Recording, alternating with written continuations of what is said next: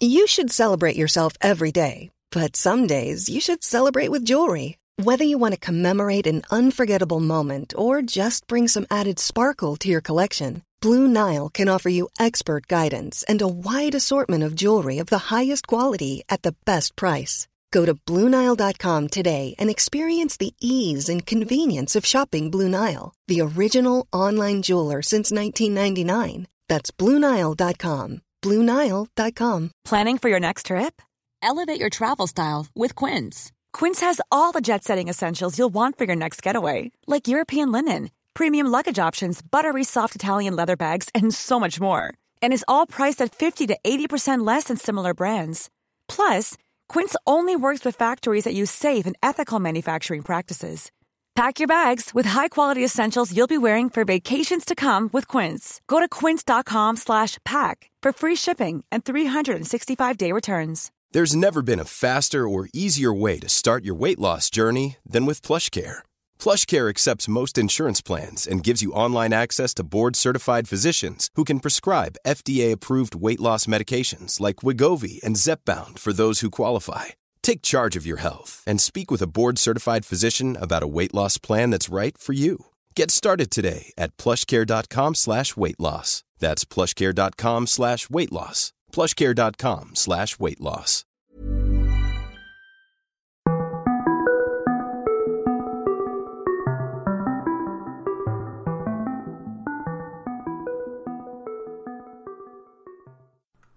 Hej och välkomna till Hard Nerd Café avsnitt 6 Varför vi älskar rollspel Jag heter Dan och med mig har jag Anna Hej Anna!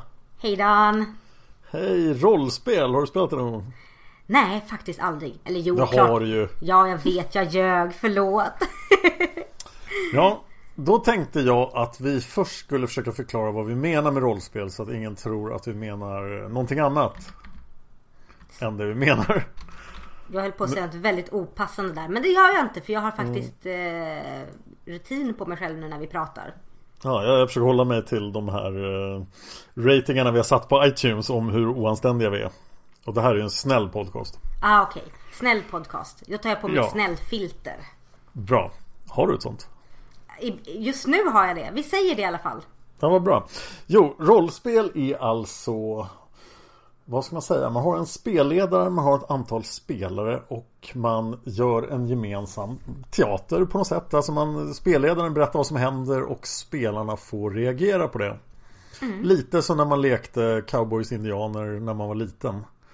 Men spelledaren har absolut makt och det är hans uppgift att göra det här till en bra upplevelse för alla.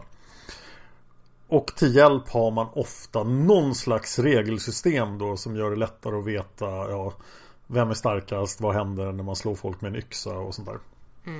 Och det finns ju en rad olika typer av rollspel som alla sina specifika rolls, eh, regelsystem. Vissa är väldigt, väldigt enkla och vissa är så otroligt svåra att man bara tittar på regelsystemet och sen inte orkar spela längre.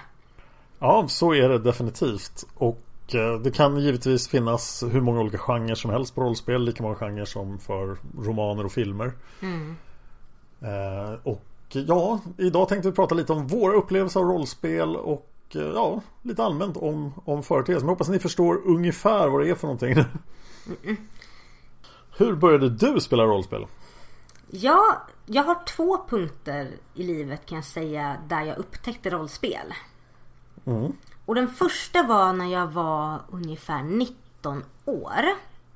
Okej. Då var det så att min dåvarande pojkvän och hans eh, kamrater ofta satt hemma hos oss och spelade rollspel.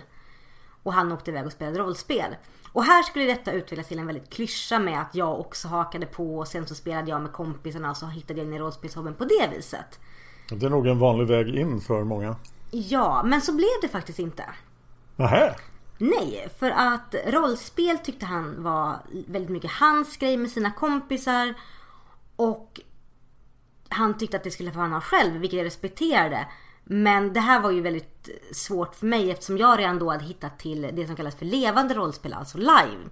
Och var väldigt eh, fast i det här med fantasy och science fiction och just improvisationsteater. Och tyckte att det här med rollspel verkar ju jätteroligt, jag vill också.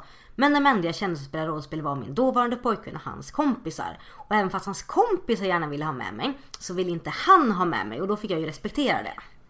Vad tråkigt! Alltså jag kommer ihåg hur vi, våran spelgrupp var. Vi var ju desperata efter att ha tjejer med. Om det var någon tjej som ville vara med så fick hon absolut vara med. Ja, jag tyckte lite redan att det borde vara så också. Sen också att jag redan...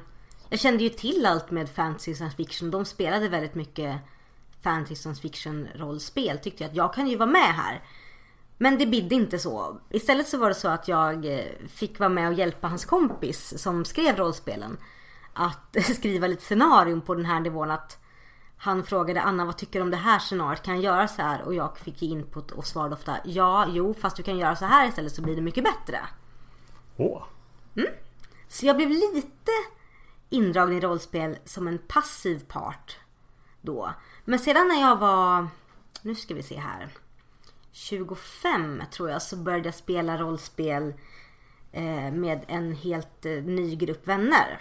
Okej. Okay. Ja, då hade det tagit slut med min dåvarande pojkvän och jag hade hittat nya vänner i Göteborg som alla var väldigt nördiga och lajvade varannan fredag och spelade brädspel jämt och som då frågade mig Vill du vara med i vår rollspelsgrupp? Vi ska spela Dungeons and Dragons 4th edition. Underbart! Ja, och någonstans där så blev jag ju totalt fast och sen var det ju kört för mig. Vad roligt! Mm. När upptäckte du rollspel? Ja, jag ska försöka fundera på något sätt att hålla det kort Men det kommer nog inte gå så det kommer bli väldigt långrandigt. Men det är det vi gör här, yes! Vi har inga bestämda längder på den här podden, vi bara kör. Vi får prata hur mycket vi vill. Ja, jag var 14 år Och eh, min kompis kom hem från en semester Där två 20-åringar hade tvingat honom att spela rollspel. Fortfarande pappersrollspel, det är ingenting konstigt. Och Han var helt extatisk Thomas hette han, hej Thomas och eh, han tyckte det här måste vi göra. Jag bara, eh, ja, va? Vad är det? och så började vi spela på rasterna i skolan. Liksom helt utan tärningar, inga, han bara berättade saker för mig så fick jag reagera på dem. Och så tyckte jag, okej okay, jag fattar lite hur det här är, så nu, nu provar vi att spela på riktigt. Problemet var att han hade absolut ingen koll. Det här var RuneQuest Second Edition från eh, Chaosium. Och eh, Ingen hade någon aning, vi, vi var dåliga på engelska också så att det, vi hade verkligen ingen aning om vad vi gjorde. Och han var helt övertygad om att det rätta sättet att spela rollspel det var att en person var spelledare och en person var spelare. Och sen när dagen slutade så bytte man. Okej. Så att när rollpersonen somnade så blev den andra spelledare och så spelade den andra en dag. Ja, så det går ju att göra så om man bara är två men det känns väldigt konstigt. Ja, men det gick så långt och han var ganska, han var ju den enda som visste någonting. Vi fick inte titta i regelboken ens. Så att när vi sen blev fyra spelare, då körde vi fortfarande så. Så två personer var åskådare. En person var spelare och en person var spelledare. Va? Ja! Det, det höll ju inte så länge kan jag säga. Nej, vad är det för mening med att ha en rollspelsgrupp om två bara sitter och tittar på? Utan folk blev ju intresserade. Det var ganska många som blev intresserade i bekantskapskretsen. Så någon sprang och köpte sitt eget rollspel och köpte MERP. Det som senare blev Sagan om ringen. Och eh, höll ett ordentligt spelmöte med, med sex spelare. Och det han inte hade räknat med var hur mycket jobb det var att hantera sex spelare samtidigt. Så han blev helt förstörd av det där. Mm. Eh, men Sen tog det ordentlig fart. Jag tror inte jag tillbringade många fredagar, lördagar eller söndagar mellan 14 och 21 med att göra annat än att spela rollspel. Och ganska snabbt upptäckte jag att jag Ja, jag var ju ganska bra som spelledare. Jag var ju kanske bäst som spelare, mycket bättre än spelare. Så att jag blev spelledare och ledde en massa enorma kampanjer och jag har kvar alla papper. Om man tittar på det här, oj hur mycket tid brände jag på det här. Wow. Så jag spelade jättemycket fram till år 21 och började på KTH och då hade jag inte riktigt tid.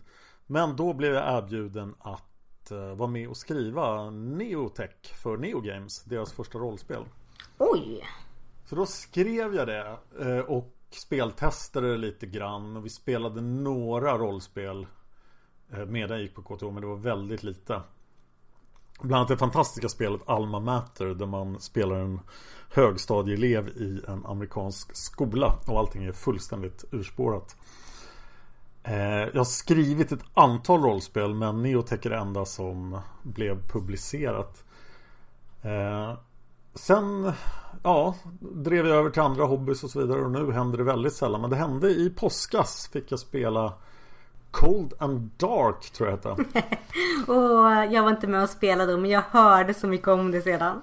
Ja och det var så roligt och jag blev verkligen eh, nytänd. Fast nu missar jag en viktig detalj. Jag håller på att korrumpera en ny generation. Min gudson, min dotter och eh, min gudsons kompis har fått lida mycket. Och nu har jag även fostrat upp min gudson till att vara spelledare då. Så vi har spelat i några år faktiskt. Men det är lite, det är lite för sällan så här, och de har inte samma uthållighet som man själv hade. Nej, jag minns ju när jag och min spelgrupp spelade Dungeons and Dragons 4th edition. Det var också en sån här långdragen kampanj. Vi höll på med den i nästan fem år och jag tror inte att vi avslutade utan den bara... Kampanjer avslutas aldrig. Nej, den bara dog av. Men då spelade vi ju... Alltså vi kunde träffas klockan 12 på en lördag och sen spelade vi till 4-5 på morgonen. Ja. Och det var ju... Alltså de sista timmarna där var ju inte så mycket fokus. Det var att man sitter där och bara jag kan inte se vad det står på mitt papper. Vad är mina attack scores? Vad är mitt initiativ? För att man var så trött och hade druckit så mycket kaffe och energidruckit så mycket socker.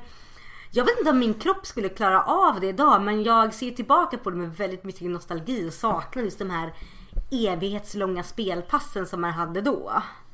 Jag testade en variant en gång faktiskt när vi skulle Vi skulle köra hela helgen så tyckte vi just det här med att folk Måste hem och sova och det är jättejobbigt Så att vi, vi bestämde oss att bara köra Från lördag morgon till söndag kväll Oj Och eh, Och så såg jag till att stagea jättestora fighter som spelledare då Och så utsåg jag någon till Stridsspelledare Och så kan spelleda striden Medan jag sov men gud vad smart!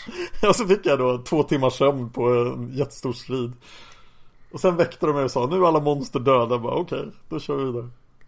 Men hur, hur mådde ni på söndag kväll om jag får fråga? Vi mådde jättedåligt plus att vi filmade hela händelsen. Så att det finns en del jätteroliga klipp.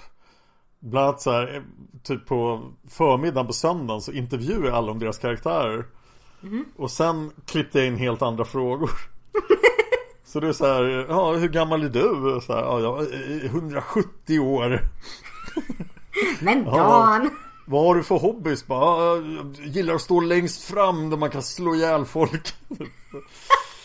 Men jag tror inte jag får publicera de filmerna tyvärr. De, de blev lite stötta spelarna.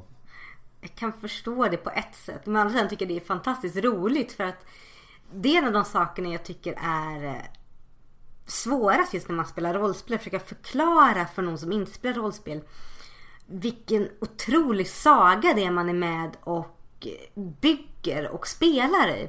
Och vad det här vilken otrolig gemenskap det blir i en spelgrupp. Hur exalterad man blir för två timmar när man bara nu, nu är vi framme vid den här punkten där vi faktiskt ska klara av det här monstret eller lösa det här pusslet. Nu gäller det att vi verkligen är med. Den känslan är så svår att berätta för någon annan så att filma ett rollspelspass är ju en utmärkt idé. Ja, jag tror ju att eh, anledningen att överhuvudtaget ta till sig skönlitterärt material är att låtas uppslukas av den och vara i en annan värld och och det gäller ju film och böcker och allting.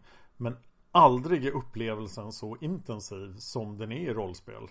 Jag skulle nästan säga att den är större i rollspel än i live också. För där påminns man ju hela tiden om sina egna fysiska begränsningar. Men eh, i ett rollspel, ett riktigt bra rollspel med en bra spelare Då försvinner man in i det så totalt tillsammans. Det blir någon slags kollektiv illusion som är helt fantastisk. Ja, men jag håller med dig i allt du säger. Och då älskar jag ändå live och hur intensiva upplevelser jag kan ha på live.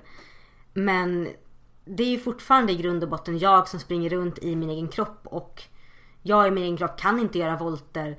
Jag är inte jättebra på att slåss med svärd. Jag är bättre på båge. Och jag kan inte jag kan inte dyrka upp ett pussel med med ena handen bakbunden och mitt eh, lockpick-set i ena handen. Det kan jag bara göra i rollspel. Det är för mig den ultimata formen att jag får, kan göra precis vad jag vill utan några begränsningar. Och det är helt fantastiskt.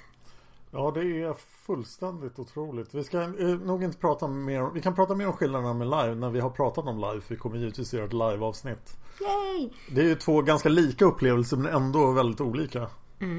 Men jag vill bara, jag kom på en sak faktiskt. Ja, Eh, att det inte alls var så att jag gjorde ett uppehåll från det att min dåvarande pojkvän började spela rollspel tills att jag var 25. okej. Jag missade ett tillfälle. Det var jag var på ett eh, skrivarläger eller som sagt kulturläger ute i Åsarp i Halland. Okej. Och det var ett läger som riktade sig mot folk som tycker om att skriva, måla och spela musik och sjunga. Och det var deltagare från både Sverige, Island, Danmark och Färöarna. Så det var ett rätt stort läger. Och hur mycket folk var det? Ja, Vi var kanske en 50 stycken. Wow, det låter jätteroligt. Ja, Det var fantastiskt roligt. Det är fortfarande någonting av det roligaste jag har gjort.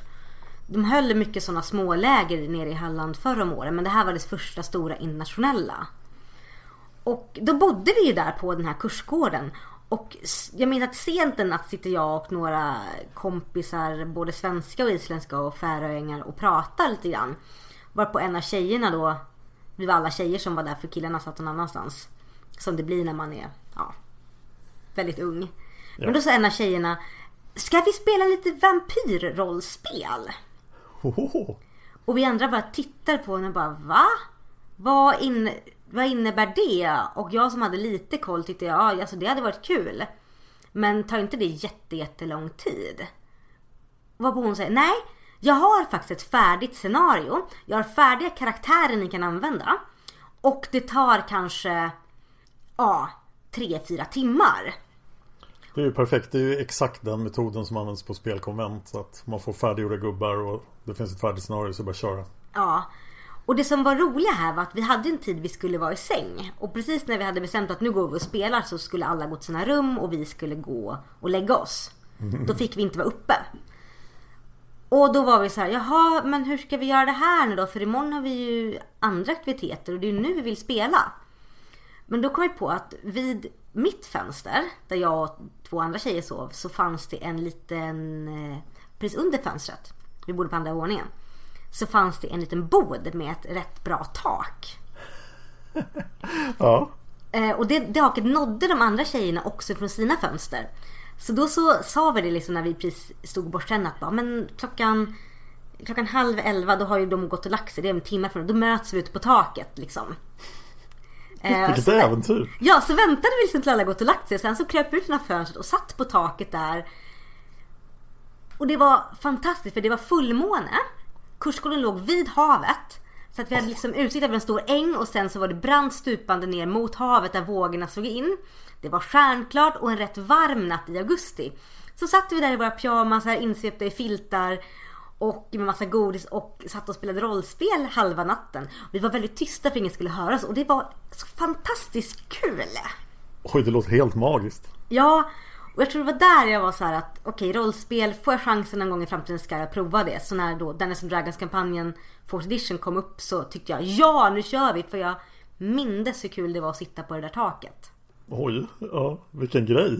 Ja, och förlåt kära kursledare och arrangörer om ni lyssnar på det här men jag tänker mig att det var så många år sedan så att ni kan ha överseende med det.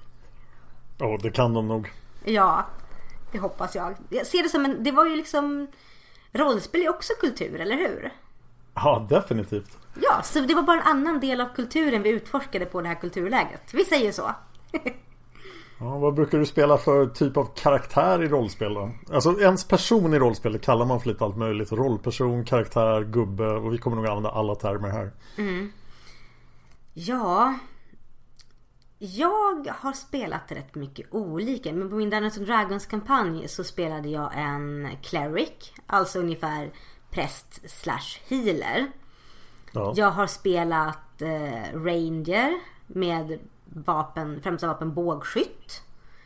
Jag har spelat, ja ranger har jag spelat flera gånger faktiskt. Det spelar jag faktiskt nog nästan mest när jag tänker efter. Så att, eh, och det beror ju mycket på att, eh, på att jag i verkliga livet tycker väldigt bra om båge och på att min, en av mina största barndomsidoler var Robin Hood. Jag tycker det är kul att ha att skjuta med båge. Men jag tycker också det är bra att ha närstridsvapen för man vet aldrig när man står inför en fiende som inte pilar biter mot. Nej, så kan det ju bli. Mm. Men det är lite intressant för att min första karaktär jag spelade var kvinna. Och det kommer sig självklart för det var min första karaktär då. Min cleric i Dungeons and Dragons. Min första karaktär. Jag visste inte riktigt vad jag skulle spela. Eh, eller hur jag skulle spela. Så jag valde ju en kvinna som jag själv identifierar mig som kvinna.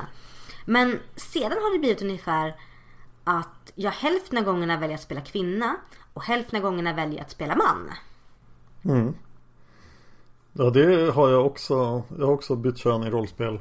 Och eh, det tycker jag är det är en till sak att utforska. Liksom. Mm.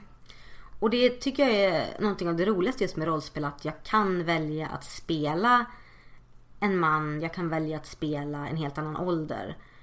Och just med för typ av karaktär spelar skulle jag säga att idag tycker jag om att spela eh, en ung man. Gärna i 20-årsåldern ish. Mm. Ser väldigt, om jag får välja, om jag väljer utseende så ser de väldigt så här an, anime, an, lika ut liksom med långt vitt hår eller kort vitt hår och väldigt så här eh, smal och spinkiga. Som kör båge och svärd och jag gör det mycket för jag tycker om att spela en helt annan roll än vad jag är i verkligheten. Men jag tycker fortfarande väldigt mycket om att de har båge och svärd och gärna lite lite, lite outcast på något sätt. Antingen väldigt grumpy och tjuriga och svåra att ha att göra med rent socialt.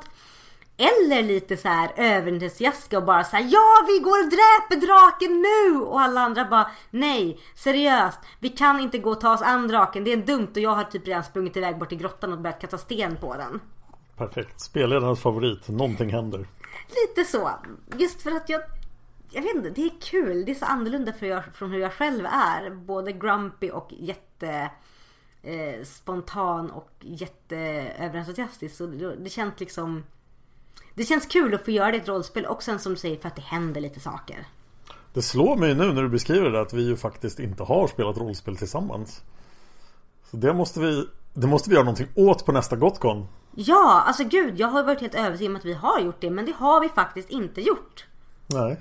Vi har lajvat ihop, vi har spelat kortspel ihop, vi har spelat brädspel ihop, vi har Poddat Alltså, vi, ihop. vi har poddat ihop men vi har inte spelat rollspel. Vad är detta Dan? Det ska vi göra. Men då är jag ju ännu mer nyfiken på vilken typ av karaktär som du brukar tycka om att spela. Ja, Jag har ju varit mest spelledare då och när det var som värst så var det nog 90% av alla spelmöten.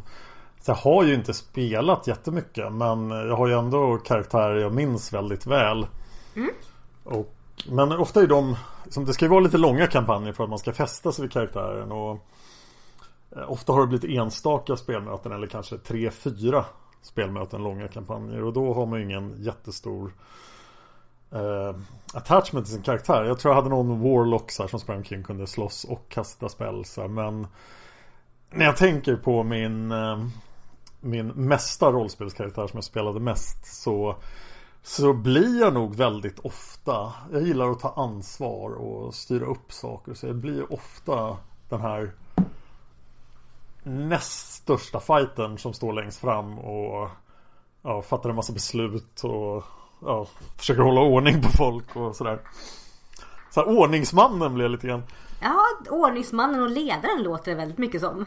Men sen har jag ansträngt mig då för att experimentera också så att eh, jag, jag har varit väldigt förtjust i kampanjer där jag har fått väldigt mycket ansvar även över så här ja, folk och NPCs och sådär men jag har, jag har försökt utforska och eh, en, en karaktär jag kommer ihåg speciellt väl som jag tyvärr fick spela alldeles för lite var i det fantastiska spelet Powers and Pearls som jag var otroligt svag för som jag tyckte var ett fulländat rollspel.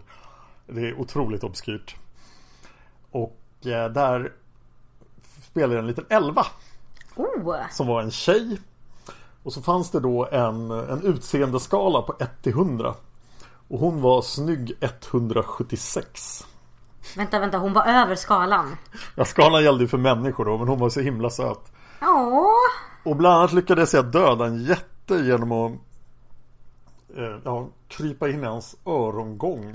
Åh gud, som en tusenfoting. Nej! Ja, och sen gå lös på honom med min fantastiska kniv och han kunde inte göra så mycket åt det för han var distraherad och annat.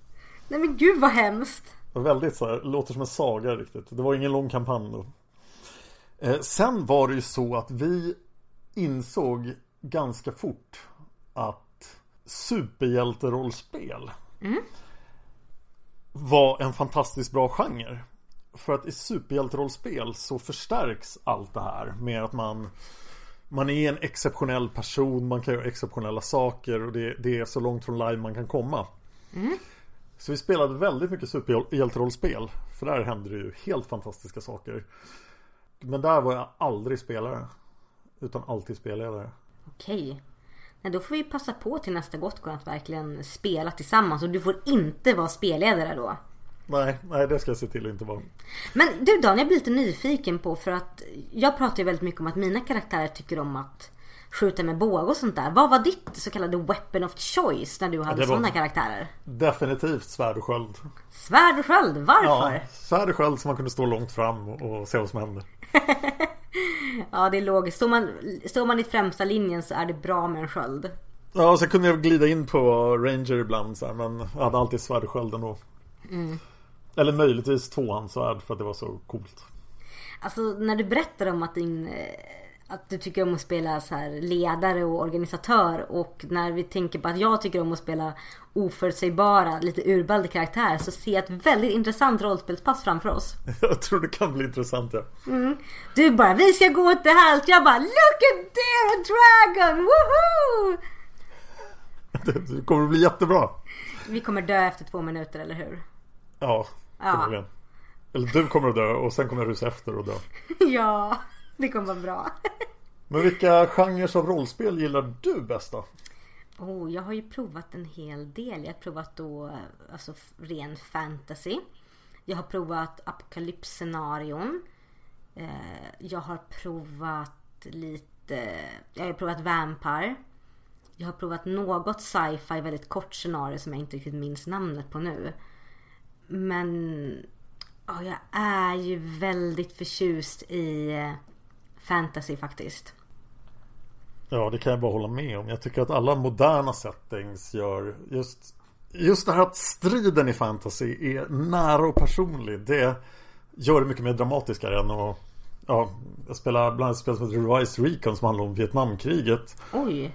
Och det var ju Det var ju inte trevligt liksom. Man låg där i sin skyttegrav och liksom, ah, du kanske ser någonting så ah, jag skjuter på det.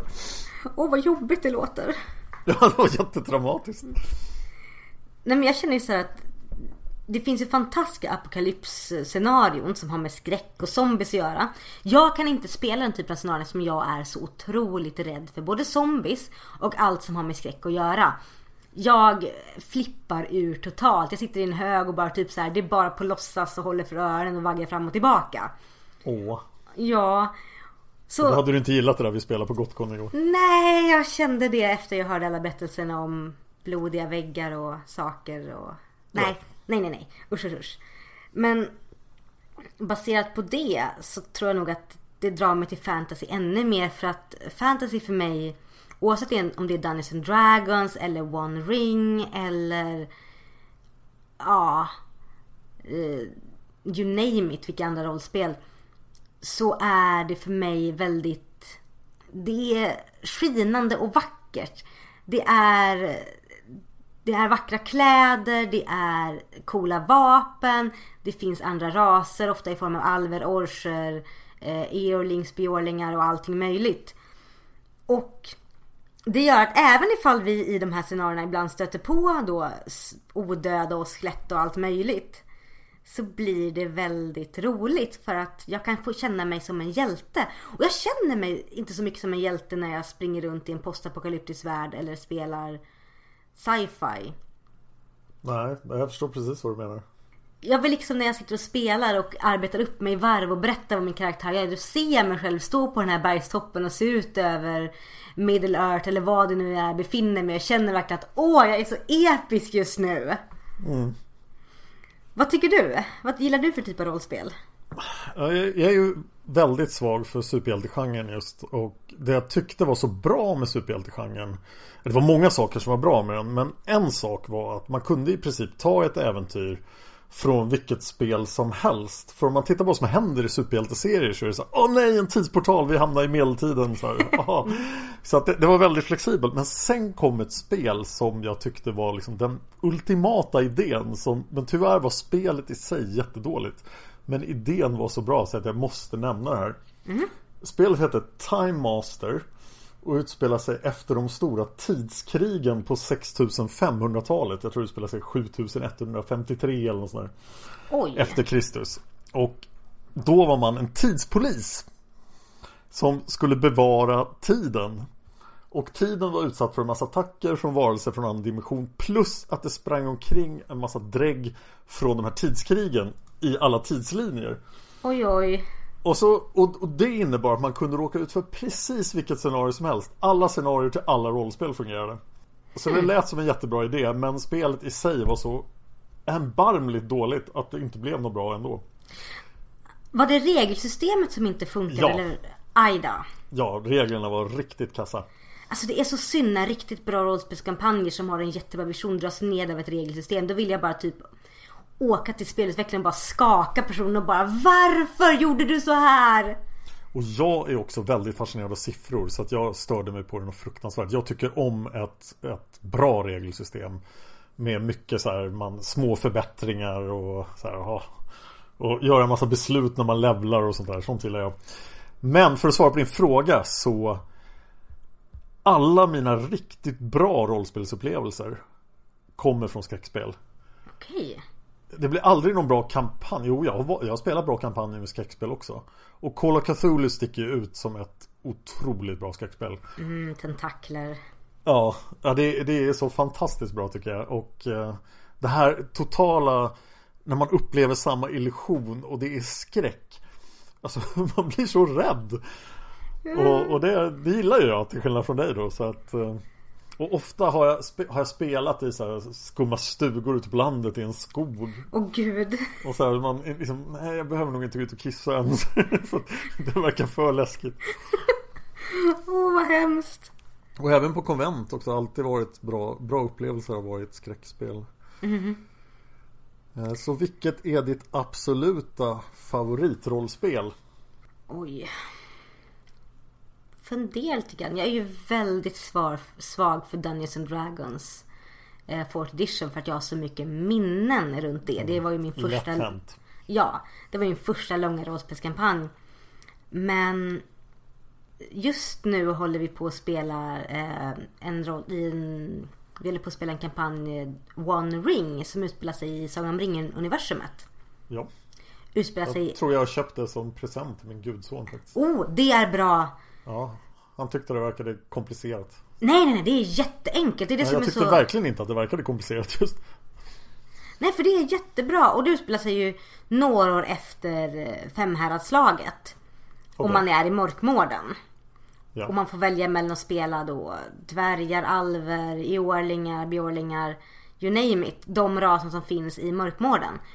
Och det tycker jag är väldigt roligt för att det är en väldigt det är en ny värld att spela i. Det är, det är välkänd värld som man känner igen från The Hobbit och Lord of the Rings. Men det är i det här lilla tidskapet som vi inte vet så mycket om. Och för mig så gör det väldigt mycket. Det får mig känna att vi bygger en helt ny historia. Som inte kommer att inverkas av massa saker som har hänt i böckerna. Intressant val för i de gamla MURP-böckerna som Ice gjorde Mm. Så var det ju nästan alltid år 1640 i tredje åldern Det vill säga 1400 år innan Sagan om ringen. Nej. Så det, det var lite rikare värld Den var inte lika mörk. Det, det, såg jag när jag läste i One Ring att Det var ju mycket mycket mörkare än det här, de det, här, det här är mycket mycket mörkare. Det är ju eh... Alltså det är inte en lätt värld att leva i och ta sig fram i och eh spelledaren sa verkligen att gör ni något dumt nu så kommer ni att dö. Så tänk efter. Vilket inte är någon hjälp när jag spelar min sedvanliga hjältekaraktär som tycker vi följer stigen! Alla bara vilken stig? Jag bara stigen in i mörkmården mot äventyret! Rullar övertalningsslag. Alla bara det låter som en jättebra idé. Spelaren bara åh gud nej. Så jag får nog säga att det spelet är fantastiskt. Tvärt emot vad jag sa alldeles nyss med att jag inte tycker om skräck så är jag väldigt förtjust i drakar och demoner. Då främst Trudvagn. Ja, Drakar och Demoner. Ja, och där får jag säga att jag älskar ju den här mörka, lite gritty storyn i Trudvang. För att den är uppblandad med nordisk och finsk mytologi. Det gör den otroligt fascinerande för mig. Däremot finns det saker i regelsystemet med Drakar och Demoner som jag hatar djupt och innerligt. Något exempel? Åh gud ja, vart ska jag börja?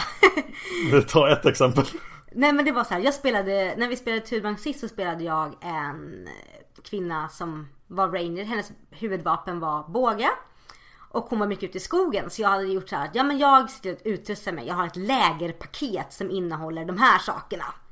Jag har också ett paket med örter, jag har ett annat paket liksom. Jag vet inte hur de såg ut men jag, jag kunde bära det i alla fall för jag var stark. Sedan så är vi inne i, eh, ja vi är inne i den här jävla trudvagnsskiten. Allting är jobbigt. Det kommer upp skelett ur marken. Usch. Jag slår jättebra, jag bara, men jag skjuter. Och spelaren bara, ja, du kan ju skjuta hur mycket du vill men där är skelett. Det går rakt igenom. Jag bara, crap. Asch. Och jag har inte, jag la ju alla mina pengar på att laga min rustning och utrustning. Så jag har inte köpt något närstridsvapen. Jag har en kort liten dolk. Oj. Varpå jag insåg att det här kommer ju inte gå bra. Men då kommer jag på, i mitt lägerpaket har jag en spade. Perfekt. Ja, så jag bara, nej men jag lägger min, jag bara, så jag, så här, jag lägger min handling på att backa eh, bakom linjen. Där de andra står och slåss med svärd och sköld och allt möjligt. Jag backar och sedan så tar jag och letar fram min spade ur lägerpaketet och använder det som närstridsvapen. Ja. Och spelaren bara, ja det borde gå bra, det borde räknas som klubba. Men du får lägga, du måste slås innan så du hittar den. Och jag bara, vänta nu här, vad sa du för någonting? Något stort paket. Ja och jag bara, men alltså vänta nu. Det är inte så att jag letar efter ett litet paket med örter. Jag ska inte skilja kummin från timjan. Jag ska få tag i min stora spade som förmodligen hänger på tvärsen över min rygg. För att det är en spade. Det är inte en modern spade med hopfällbart skaft. Det här är en stor jävla spade. Okej. Jag kommer hitta spaden för jag är inte blind. Jag är rätt smart. Och spelaren bara, enligt reglerna så måste du fortsätta slå tills du hittar den. Jag bara, jag kände bara, jag kommer snart att ha ihjäl dig med en spade, herr spelledare. Ja, det lät ju mer som att det spelade spelledaren spel än spelet. Lite så. Men till slut lyckades jag verkligen, jag sa bara typ så här paus och sen höll jag en lång rant om hur jävla korkat systemet var, att spelaren var dum. Till spelaren bara, okej, fine, du hittar din jävla spade, vad gör det? Jag bara, jag slår skelettet i ansiktet. Han bara, okej. Sen sa jag så här, jag tänker skriva ner allt jag har i mitt lägerpaket. Och det här har jag. Sen får du säga om det är svårt eller lätt att hitta. Men spaden kommer jag hitta. Han bara okej spaden kommer du hitta. Ja. Men det var då jag verkligen kände så här. Vad är det här för någonting? Ah, jag hittar inte min spade. Det enda som står mellan mig och de här skeletten är min spade. Och jag måste leta efter den för uppenbarligen är min karaktär dum i huvudet. Hur gick det för er då? Ni klarade er? A lot can happen in the next three years. Like a chatbot may be your new best friend. But what won't change? Needing health insurance. United Healthcare Tri Term Medical Plans are available for these changing times. Underwritten by Golden Rule Insurance Company, they offer budget friendly, flexible coverage for people who are in between jobs or missed open enrollment. The plans last nearly three years in some states, with access to a nationwide network of doctors and hospitals. So, for whatever tomorrow brings, United Healthcare Tri Term Medical Plans may be for you. Learn more at uh1.com. Hey, I'm Ryan Reynolds. At Mint Mobile, we like to do the opposite of what Big Wireless does. They charge you a lot, we charge you a little. So naturally, when they announced they'd be raising their prices due to inflation, we decided to deflate our prices due to not hating you. That's right. We're cutting the price of Mint Unlimited from $30 a month to just $15 a month. Give it a try at mintmobile.com slash switch. $45 upfront for three months plus taxes and fees. Promote for new customers for limited time. Unlimited more than 40 gigabytes per month. Slows. Full terms at mintmobile.com. Hey, it's Ryan Reynolds, and I'm here with Keith, co-star of my upcoming film, If, only in theaters May 17th. Do you want to tell people the big news? All right, I'll do it. Sign up now and you'll get unlimited for $15 a month in six months of Paramount Plus Essential Plan on us. Mintmobile.com slash switch. Upfront payment of $45 equivalent to $15 per month. Unlimited over 40 gigabytes per month. Face lower speeds. Videos at 480p. Active Mint customers by 531.24 get six months of Paramount Plus Essential Plan. Auto renews after six months. Offer ends May 31st, 2024. Separate Paramount Plus registration required. Terms and conditions apply if rated PG. Vi klarade oss. Eh, sen så dog den kampanjen tyvärr. Det är ju så kampanjer ofta slutar.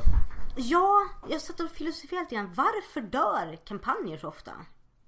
Nej, men det har väl att göra med att man är en grupp som eh, alla måste vara där och eh, så händer livet och så får man andra prioriteringar. Nej, för jag tänker när jag var 25-24 där för, några, Ja. för många, många år sedan. Då pluggade jag ju. Då pluggade också alla mina vänner vilket gjorde att vi hade gott om tid på oss att, sätta, att liksom hitta ett bra datum, att sätta oss ner och liksom skriva våra karaktärer.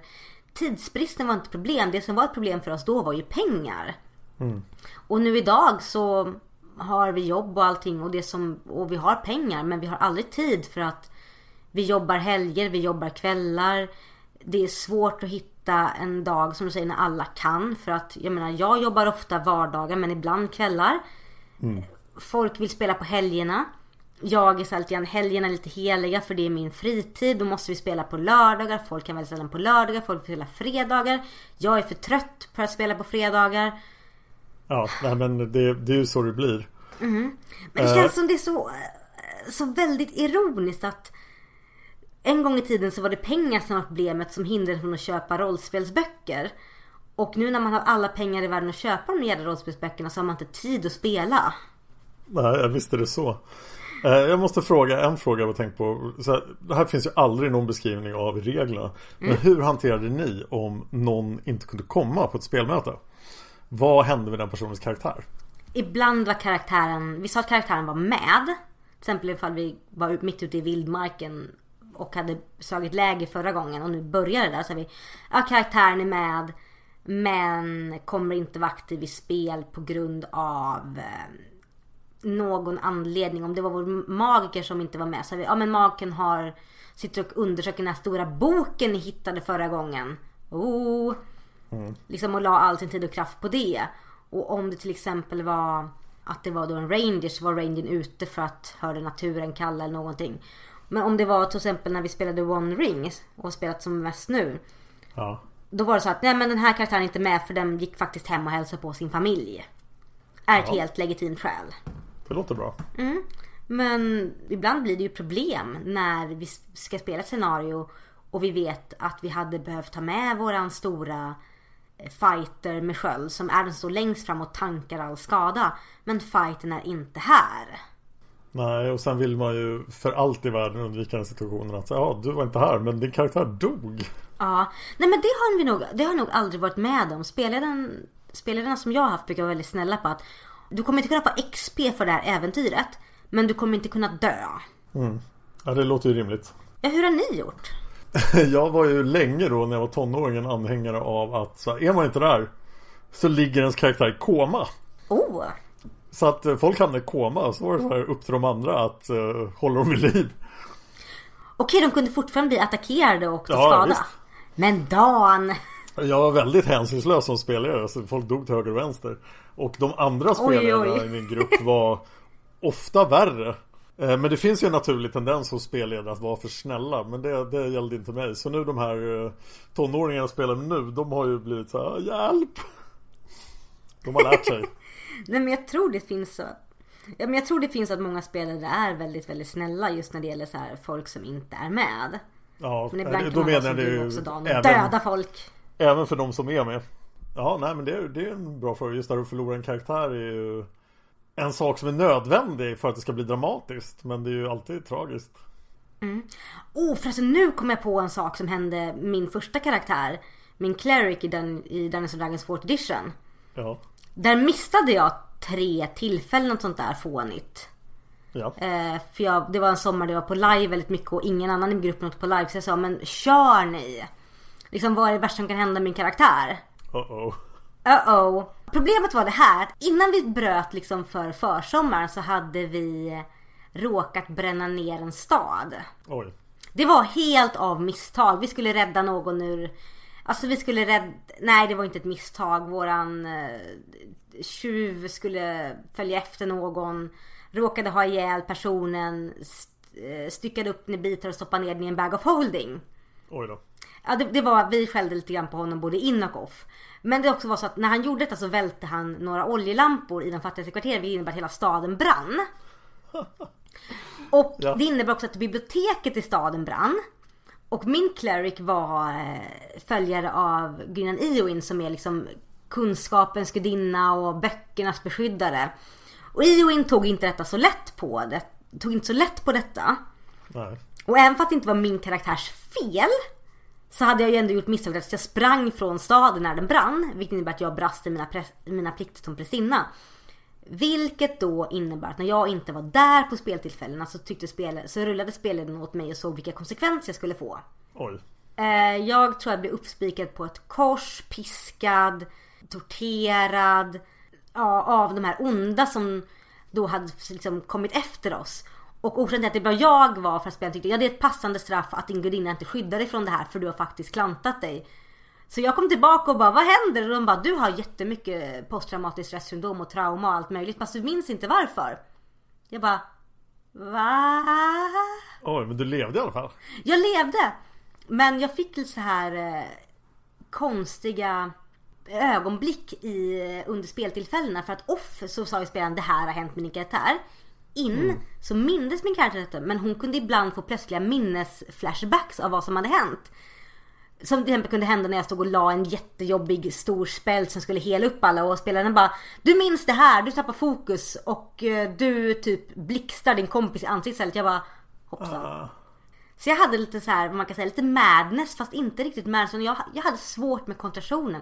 För att det hade hänt något väldigt traumatiskt jag hade, jag hade skjutit bort. Jag förstår. Nu är det svårt att tro att vi faktiskt har ett manus till det här avsnittet. Men det har vi. Men jag känner att vi, vi kommer att gå urarta i så allmänna berättelser om rollspel. Så att ska vi först avsluta det vi hade planerat och sen spårar vi bara ur. Ja. Det som står i manus är, vad var det senaste vi spelade? Ja, vad var det senaste du spelade? Det var måste ha varit One Ring då? Det var One Ring ja. Fantastiskt roligt och jag vill väldigt gärna spela den kampanjen igen. Ja, och det är en pågående kampanj just nu, eller hur? Ja, den ligger lite i vila på grund av att ja, jag och min man vi flyttade. Det är svårt att få ihop det. Några av de som är med och spelar ska ha barn nu också så att det är Ja, lite, lite tricky. Är det din man som är spelledaren? Ja, det är min man som är spelare. Han gör ett väldigt, väldigt bra jobb också. Ja, han verkar ha talang för det där. Väldigt duktig på att eh, både jämka sig med vad vi som spelare tycker att det ska vara. Jag anar vem som ska vara spelledare för oss när vi spelar. Jag tänker att han ska vara spelledare. Nej, men han, han är duktig på att bygga en bra stämning och göra bra olika gestaltningar med olika NPCerna, alltså non-player characters. Alltså de som man stöter på i spelet. Perfekt. Ett exempel jag kan dra från det, om jag får dra ett exempel, det var Ja. One Ring är ju skrivet som att ja, men du kan spela både män och kvinnor. Det är inget problem, men det är som självklart att ja, men männen är ute och slåss. Ja. Eh, så när de ofta i scenariot beslutar And the men stormed forward to take the horde. Och varpå då en av våra spelare sa Fast alltså jag spelar kvinna och slåss. Varför är inga kvinnor med och slåss i det här? Och min man bara Det har du rätt i. Faktiskt. All, det är både män och kvinnor som slåss i alla scenarion. Ja. Och så löste vi det, vilket är väldigt bra. För det är en sån liten detalj som ändå gör så mycket för att det ska kännas bra. Det är en blandad spelgrupp. Verkligen.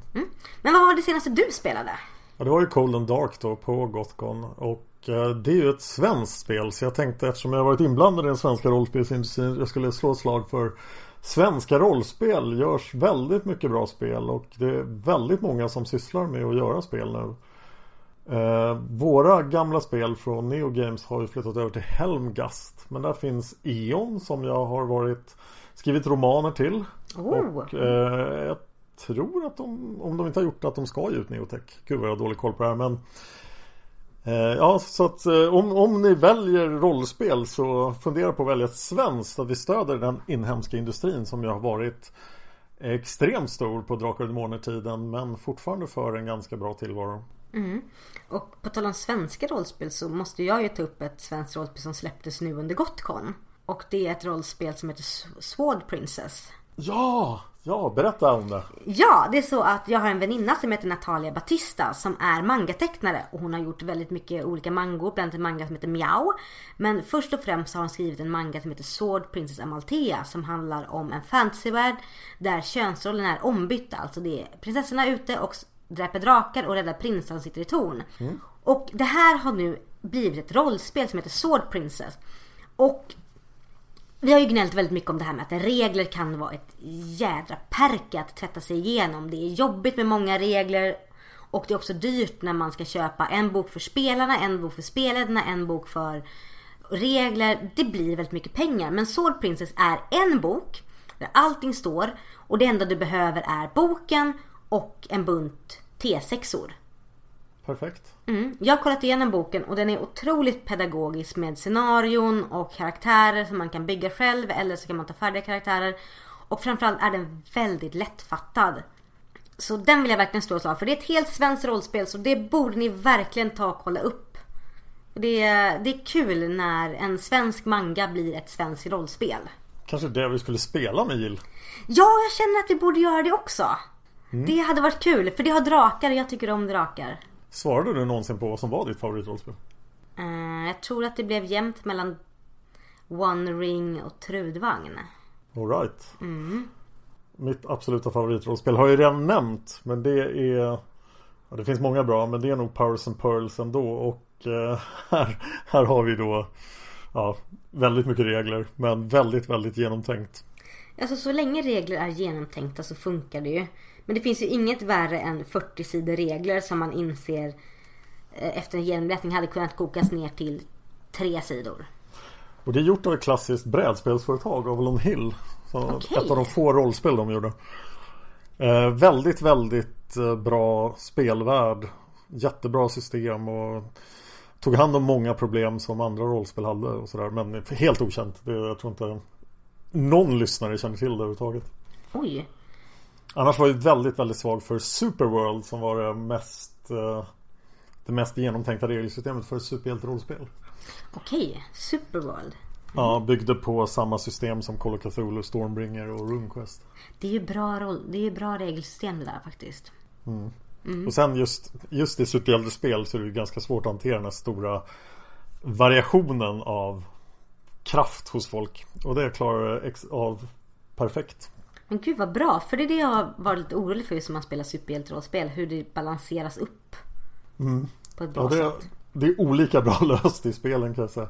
DC Heroes gjorde ett, eh, ett spel om DC-hjältarna, alltså Superman och Batman och så vidare. Och där är det ett enormt problem då eftersom du måste ha en skala för strength där både Batman och Superman passar in. Men det borde bli jätteobalanserat. Nej, det funkade faktiskt. De hade en logaritmisk skala som, som funkade väldigt bra i spelet. Okej. Så det slutade med att Superman var 2 upphöjt till 48 gånger starkare än Batman. Ja, det låter logiskt men oj, mycket siffror. Ah, siffror. Min hjärna går sönder. Ska vi kommentera lite om rollspelens utveckling? Det tycker jag. Alltså det jag ser ju är att rollspel har utvecklats till att bli så enkla är fel ord men jag tycker de utvecklas till att bli lätthanterliga på ett helt annat sätt än vad det var när jag började spela. Definitivt lite samma sak som har hänt med brädspel Att det har blivit mer lättillgängligt och tröskeln har minskat Ja, och det känns också som rollspelsföretagen som ger ut böcker har en förståelse för att det är inte rimligt att köpa 40 böcker för att spela rollspel för att precis som vi tog upp innan när du har tid har du inte pengar och när du har pengar har du ingen tid. Exakt Att de verkligen försöker se till att mycket är nedkokat i en bok. Att mycket av materialet finns att ladda ner på nätet gratis om man bara registrerar sig. Så man får det mycket, mycket billigare när man går och köper en fysisk bok. Sen så älskar jag ju fysiska böcker och sitta och bläddra i dem när jag sitter och rollspelar. Det är fantastiskt. Men att de ändå börjar tänka i banorna. Okej, hur kan vi underlätta för rollspelscommunityt att faktiskt kunna spela rollspel utan att pengar blir en otroligt stor eh, vattendelare här. Ja Sen tycker jag att det, om man ser ett genusperspektiv, tycker jag att det har blivit mycket bättre med rollspel inom rollspelen på senare år. Det är inte bara män som syns och som är hjältarna på framsidan på många rollspel jag tycker om, utan det är kvinnor också. Och Dungeons and Dragons 5th edition som kom ut för ett bra tag sedan. Där har de också tänkt på det som är något som är mig väldigt glad och det är att de har väldigt stor eh, eh, etnisk mångfald bland sina karaktärer som syns på bilderna. Ja, Det är väl fortfarande Wizards of the Coast som äger Ja, Wizards of the Coast är bra. De har ju ett väldigt bra perspektiv på det där Och det glädjer mig för det just att rollspelen utvecklas i takt med hur samhällsdebatten går framåt och hur spelcommunityt faktiskt utvecklas. Att det inte bara är den här stereotypa bilden av att en rollspelare är en vit man som sitter i en källare och spelar. Utan det faktiskt är alla olika könsidentiteter, alla olika eh, hudfärg som spelar. Och att rollspelscommunity faktiskt försöker att se till att detta in... Eh, vad ska man säga? Att rollspelsföretagen försöker se till att rollspelen hänger med. Detta. Det betyder otroligt mycket tycker jag. Ja, och det kan jag ju bara hålla med om. Vad tycker du att du ser om du tittar på hur det har sett ut under åren? Definitivt har ju fokus flyttat mer till berättelsen och ja, den, den teatrala delen än från tärningslagen. Tror det värsta jag sett var ett spel som heter Phoenix Command. Okej. Som handlade om eh, ja, modern eh, krigföring. Där det fanns då ja, otroligt mycket regler och, och tillämpningar. Liksom, vad händer när en kula träffar dig från den här vinkeln? Men oj. Och, så här, och det, det har ju verkligen Det har ju flyttats bort från det till Till mycket mer fokus på berättelsen Men det är nog bra för att jag tycker ju om, jag älskar regler och tärningslag på ett sätt. Men när det blir så att hela berättelsen stannar av för man måste slå upp och kolla hur det är så blir det ju det blir ett stopp i berättandet och det blir väldigt, det är väldigt frustrerande för mig som vill att historien går framåt. Särskilt när man kanske har fyra timmar på en vardagskväll att spela. Då vill jag inte lägga en av de timmarna på att reda i regler. Nej, nej verkligen och sen Det går snabbare att göra karaktärer För det kunde man ju ägna en hel dag åt vissa spel Ja, gud ja. Min första karaktär Dungeons and Dragons. Jag la ju alltså lätt en och en halv dag på henne. Och varenda gång man skulle välja, man levlade och skulle välja nya krafter. Vilket är jätteroligt. Men det är någonting man nästan får kolla upp mellan speltillfällena för att få det effektivt. Annars går det två timmar till att jag, vilken kraft är bäst för mig. Ja visst Jag måste ju nämna i, den här, i det här avsnittet att när jag lämnade min spelgrupp när jag var 21 Så fortsatte de spela Va? Och de spelar än idag. Jag återknöt precis kontakten med dem och eh, Ja, nu har det blivit att jag träffar dem så en gång varannan var tredje månad och dricker öl så berättar de om sitt spelande och, och vi blir nostalgiska över vårt gamla spelande. Och de har försökt dra in mig och två andra killar då som också försvann i ungefär samma veva. Men de har inte lyckats än. Men de kör en söndag i månaden tror jag. Och de har då kvar tre personer som har kört all den här tiden. Så det är lite fascinerande. Wow! Så eh, shout-out till dem. Eh, sen vill jag nämna, eller jag ska nämna det också i samband med det här. Eh, för deras spelstil muterade rätt hårt eh, när jag försvann. Och jag var ju med på några spelmöten där på slutet. Och en sak vi hade börjat glida in på var konflikter mellan rollpersoner. Oh, spännande. Och de var väldigt intresserade. Har du, har du varit med om det i spel överhuvudtaget? Att folk inte jobbar för gruppens, gruppens bästa utan Eh, ja, åh gud ja. Det Ja, men att det finns liksom långsiktiga motsättningar mellan karaktärer och, och folk vill döda varandra. Ja, det har jag varit med om. I, ja, i nästan alla mina kampanjer. Det är alltid någon som vill vara en väldigt speciell snöflinga och sen ballar det ur. Men de bejakade det här till slut. Och eh, den sista kampanjen jag spelade i Det var kanske ett år efter då. Jag, jag slutade inte tvärt när jag var 21 men jag var nog 22. Eh, då hade alla två, person, två rollpersoner var för vi var bara tre spelare och en spelledare. Och så intrigerade vi något fruktansvärt mot varandra som man till och med integrer, integrerade mot sin egen andra karaktär. Åh gud vad invecklat. Ja, det blev ohyggligt komplicerat och eh, jag hade en karaktär som nog var den bästa intrigmakaren. Jag, och, och den mest så här, könsjämställda personen för att det var en, eh, en changeling. Oh! Spela Palladium. Så att det fanns, de visste liksom ingenting om henne då för att det var otroligt oklart vad karaktären hade för kön och vad den kunde. Och sen var hon eh, summoner som kunde frammana massa konstiga saker då. Så att placera henne i rätt sammanhang var otroligt svårt. Hon kunde se ut som vem som helst och så vidare. Så att de trodde hon lämnade sällskapet flera gånger då, men det gjorde hon inte. Spännande. Men jag vill nästan ta tillbaka mitt tidigare uttalande här för att det du beskriver var inte alls det jag tänkte på. Okej, du tänkte bara på situationer som spårar ur eller? Ja, säga så här om jag får dra några exempel igen. Ja. På första Dungeons Dragons kampanjen vi spelade så hade vi eh, en person som hade en väldigt egen agenda. Han spelade Ja. tjuv. Oj då. Vår spelare var väldigt bra och sa att ja, men ni kan liksom bluebooka, alltså gå ut på egna äventyr mellan speltillfällena Och om ni vill göra någonting under speltillfällena så skicka bara en lapp så löser vi det liksom när vi käkar mat. Liksom när man alltså löser och lagar mat. Ja. Problemet var att hans agenda, vilket innebar sno allt, döda allt och bli mäktigast i världen, gick emot vår agenda som grupp, vilket var rädda världen, bli, se till att alla har det bra och eh, se till att ljuset sprids till alla delar av mänskligheten och all befolkning som finns. Det känns som tjuven inte blev så långlivad. Nej, det blev till slut så att spelaren fick ta ett snack med honom och säga att nu är det så här att din karaktär går mot Chaotic Evil. Ja. Den har passerat Evil för länge sedan men du håller på att bli ospelbar. Du måste gå åt det här hållet, väldigt klart tydligt, för att du ska kunna få vara med. Annars Ja. får du skriva en annan roll. Och då valde spelaren att bara, nej men jag har ändå känt att jag inte har så mycket tid så då valde han att hoppa av. Okej. Men karaktären användes senare på ett sätt för att när vi kom tillbaka till staden vi hade börjat i så inser vi att han har tagit över den och typ förslavat hela befolkningen. Det var så här, Perfekt. "Öh." Och sen har vi haft nu i en annan kampanj så hade vi en alv som eh, är tjuv också. Det är mycket det här med att tjuvar inte riktigt vill vara Alltså tjuvar gör dåliga grejer. Det behövde de inte vara men här var en alv som var tjuv. Och Ja. som stal saker av de personer vi lovat att beskydda. Oj då. Och när han blev konfronterad med det så ljög han. Och han ljög för, för oss som var vänner. Vilket innebär att i det spelsystemet eh, så fick han minus. Ja. Han fick minus på, sin, eh, liksom, på sina personliga stats och allting. Och för han förstod inte varför. Spelaren bara Men gör du uppenbart ondskefulla saker.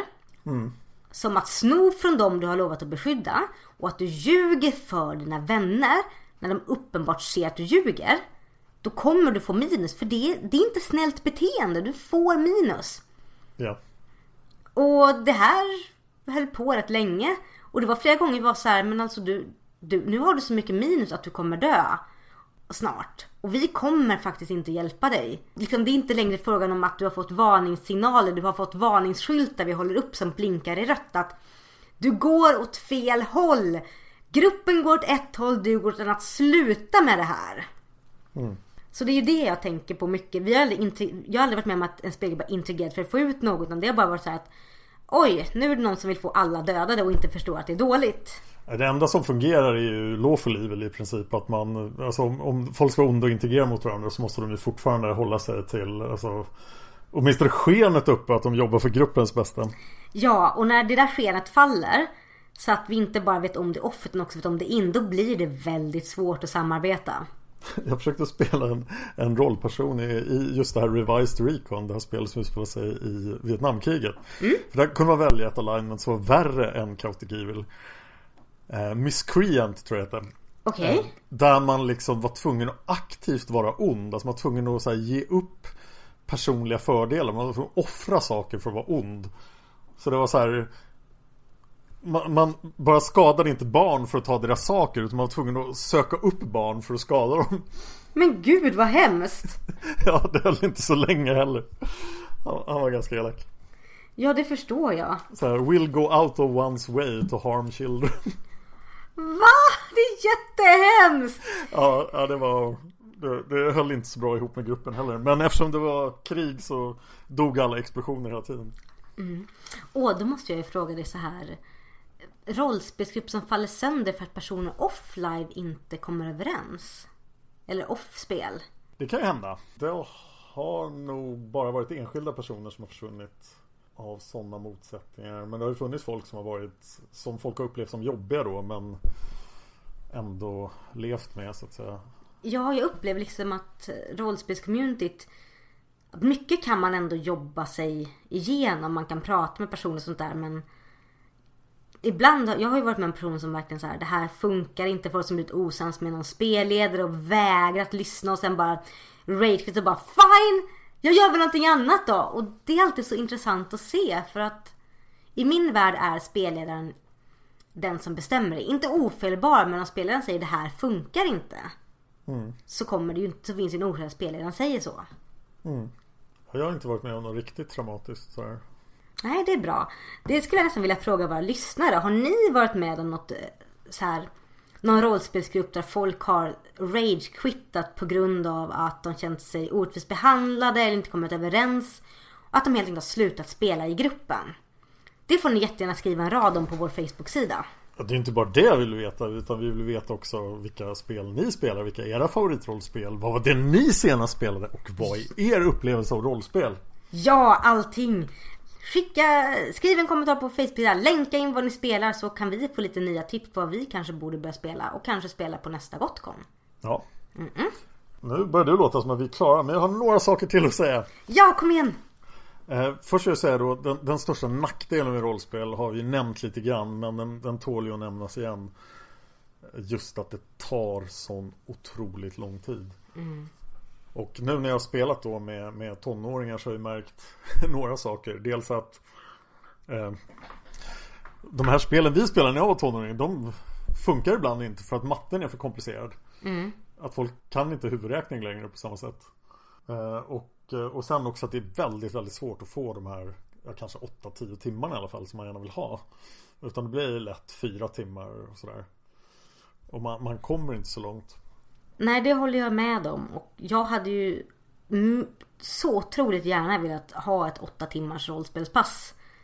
För liksom, det är då jag känner att jag får ut mest av det. Ja, det krävs ju för att komma igång. Ja, när man sitter och spelar en vardagskväll så kommer man ju in i det lite grann. Och sen precis blir det så här, och där tycker jag att vi bryter för ikväll. Jag bara, men, men, jag har precis kommit in i hur min rollkaraktär pratar. Nej, sluta, jag vill spela mer. Jag måste berätta en historia från det här med att spela med nästa generation. Mm. För jag lyckades övertala min gudson då som är 15 att, eh, och då var han 14 Att han skulle vara spelledare Och så kollade vi efter spel så bestämde vi oss att spela Stormbringer okay. Som utspelar sig i romanserien Elric och Melnybones värld eh, Som är ett ganska lätt spel och sådär Tyckte jag men eh, det var väl halvsvårt för dem men det funkade Och så började vi slå gubbar och så upptäckte vi, oj, jag blev en präst. Och då var den enda gud jag kommer ihåg från Stormingers värld var Ashiok. The okay. Lord of Chaos. Jag höll på att säga att det låter som en bra gud. Men... Nej, så här, Blood and Souls My Lord Ashiok var mm, en grej. Så att jag blev jätteond och så blev vi tre bröder, spelarna. Och så blev vi alla onda. Och Oj. så tyckte nej men då kör vi på det. Och sen då kom hans eh, ja, 11-åriga syster in och frågade liksom, Hon får inte vara med då Hon är inte jätteintresserad men hoppas få med henne senare mm. Men så kom jag in, vad, vad gör ni just nu? och då satt vi och höll på att utrota en by Det var så här Ja det här gör vi, så kom föräldrarna liksom Men, men Dan Ligger du bakom det här? Bara, eh, oj Förlåt? Ja, det är svårt att spela ond i rollspel men det funkade jättebra i en kampanj. Den har vi kört flera gånger. Gud vad intressant. Jag har ju faktiskt aldrig spelat genuint ond i ett rollspel. Och det är lite grann en sån här rollspelsdröm jag har att spela genuint ond i en grupp av genuint onda. Det känns som det skulle funka dåligt i en fantasy setting. Men kanske bättre i en... Det var fantasy? Ja. Mm. Och vi var ju då bröder och i samma sekt Så att vi höll ihop och skyddade varandra. Så det funkade ju för gruppen också. Ja men det skulle kunna funka. Alltså det är jag väldigt Jag är väldigt eh, nyfiken på det just att prova det För att se hur dynamiken blir. Och också att faktiskt eh, vara de som slåss emot de goda. Precis. Mm. eh, Stormbringer är lite så här grås, gråsvart Så att eh, det fanns onda att slåss mot också som man inte gillade. Så det funkade. Mm. Nu har vi pratat så länge så nu är det säkert ingen som lyssnar längre så nu kan jag berätta någonting personligt. Oh! mm, jag tänkte berätta historien om hur jag träffade min första flickvän. Oh, berätta! Det, är det har med rollspel att göra. Ja, berätta! Jo, vi hade vår första spelgrupp började, folk började hoppa av och vi insåg att vi behöver nytt folk. Och då var det en företagsam kille som tyckte att vi sätter upp en annons i den lokala spelbutiken. Ha. Och så gjorde han det och så var det en tjej som svarade. Och så skulle hon vara med. Och vi var ju supernördiga 17 år gamla. Och vi tyckte oj oj en tjej, hur ska det här gå? Och hon var värsta partytjejen också. Så här, men hon hade hört talas om rollspel typ tyckte så här, men hur provar man då? Och kände ingen som spelade så att hon kom med där. Wow, vilken framåtanda! Ja, och vi kör, ja, otroligt framåtanda. Vi körde flera gånger. Hon var med hela tiden i flera olika kampanjer och sådär. Och vi hade ju den här lappkulturen verkligen redan då. Den blev ju ännu värre sen när alla började integrera. Men det var mycket skicka lappar till spelledaren och spelaren svarade tillbaka ganska snabbt. Så att man kunde göra saker i smyg.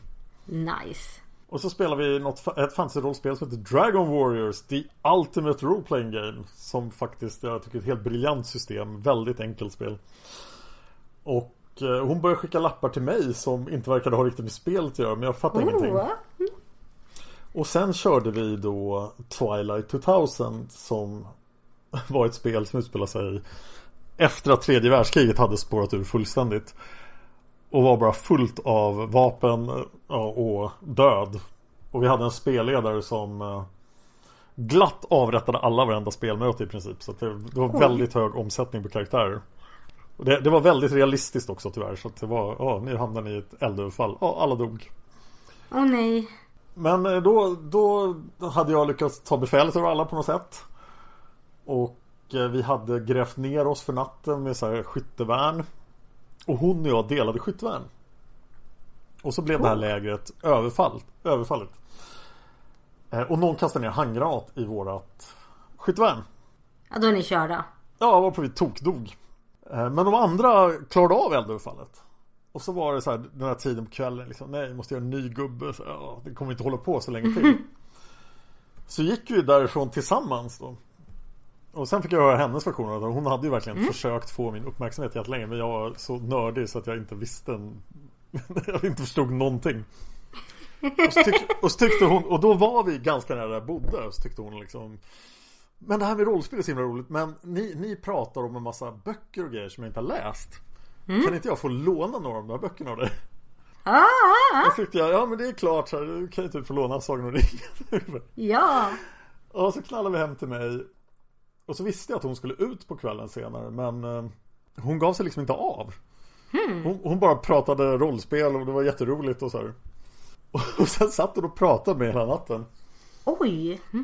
Och sen när klockan blev sex på morgonen Då började jag fundera så här, vänta Varför gjorde hon så här? Hon sa åt alla sina kompisar Att hon inte kunde komma Och bara, hmm. Och då Förstod jag Att hon var intresserad. Ja Wow. så, så, så, svårt är det att flörta med rollspelare Åh, Dan. Men du förstod ju det i alla fall i tid. Ja Ja, ja det var spännande Ja, var fin historia. Vi gillar att dela personliga historier i den här podden Ja, det gör vi. Jag önskar jag hade någon personlig historia med. Men, men jag var personlig när jag sa att min första pojkvän inte ville låta mig spela rollspel med hans kompisar. Ja, det var dumt Mm, hoppas inte han lyssnar. Då får jag säkert massa elaka mail. Nej, han är rätt snäll egentligen. eh, Har vi något mer vi behöver säga om rollspel? Inte så mycket jag kommer på förutom det att om ni inte har spelat rollspel och tycker det är Tycker det verkar överväldigande svårt så Vill jag bara säga att det är inte så svårt som det ser ut. Ja, det finns rollspel som är jätteregeltunga men de flesta rollspel idag är som sagt väldigt bra på att göra enkla, lättförståeliga regler. Och det finns, på varje konvent nästan så finns det möjlighet att spela rollspel. Så om ni har ett konvent i er stad, åk dit, signa upp er på ett rollspelscenario och spela och se om det är någonting för er. Och jag rekommenderar verkligen Gotcon som hålls i Göteborg varje påsk just för att Gotcon specialiserar sig på just rollspel. Och där kan ni träffa oss också för vi kommer att vara där Ja! nästa påsk Vi har varit där två påskar i rad och livepoddat Sagan om Isfolket-podden Vår andra podd Och vi kommer vara där nästa år också och vi kanske livepoddar någonting men främst kommer vi spela massor med spel. Ja, rollspel! Ja, och brädspel. Ja, och rollspel Massa rollspel. Jag vill nämna musiken som ni hör här Den är gjord av Trippnaha Kommer du ihåg vad låten heter? Uno av Trippnaha. Trippnaha finns på Facebook, kan ni kolla upp dem Hardnörd Café finns också på Facebook och på Youtube Det stämmer bra. Och det är även så att Hard Nerd Café podden har en liten Patreon där man hemskt gärna får gå in och sponsra oss med en slant eller två. Det är så att den här podden gör ju jag och Dan helt på vår fritid och vi älskar på att nördiga saker men vill ni se oss göra mer grejer och få mer avsnitt mer regelbundet så gå in och sponsra oss. Och vi vill tacka Charles Metzma som just nu sponsrar oss på Patreon. Tack så hemskt mycket för att du lyssnar på podden och gör så vi kan fortsätta med den. Tack Charles och eh, ja eh, och när man sponsrar på Patreon så betalar man per avsnitt så att ni motiverar oss verkligen att göra fler avsnitt oftare. Vi har inte riktigt bestämt oss hur ofta den här podden ska komma ut än. Men det har ni möjlighet att bestämma. Absolut. Jag jobbar ju heltid med att podda och gör många andra poddar. Mm -mm. ja, ska vi säga något mer? Nej, jag tror vi är klara. Om ni lyssnar på den här podden på en plattform där ni kan lämna recensioner så gör gärna det för att ju fler recensioner desto lättare för andra att hitta podden. Men då säger vi hej då och till nästa gång så får ni nörd on så att säga. Nörd on! Mm. Hej då! Hej då!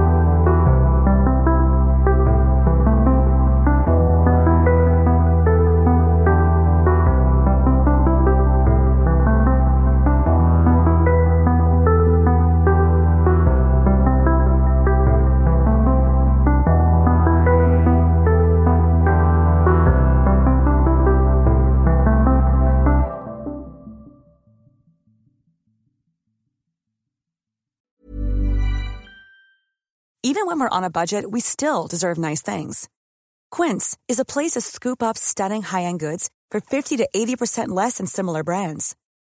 They have buttery soft cashmere sweaters starting at $50, luxurious Italian leather bags, and so much more.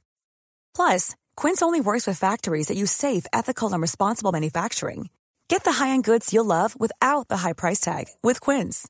Go to quince.com/style for free shipping and 365-day returns. Hi, I'm Daniel, founder of Pretty Litter. Did you know cats tend to hide symptoms of sickness and pain? I learned this the hard way after losing my cat, Gingy. So I created Pretty Litter, a health monitoring litter that helps detect early signs of illness by changing colors, saving you money and potentially your cat's life. Pretty Litter is veterinarian developed, and it's the easiest way to keep tabs on your fur baby's health right at home. Go to prettylitter.com and use code ACAST for 20% off your first order and a free cat toy. Terms and conditions apply. See site for details. Planning for your next trip? Elevate your travel style with Quince. Quince has all the jet setting essentials you'll want for your next getaway, like European linen, premium luggage options, buttery soft Italian leather bags, and so much more. And is all priced at 50 to 80% less than similar brands. Plus, Quince only works with factories that use safe and ethical manufacturing practices. Pack your bags with high-quality essentials you'll be wearing for vacations to come with Quince. Go to quince.com slash pack for free shipping and 365-day returns.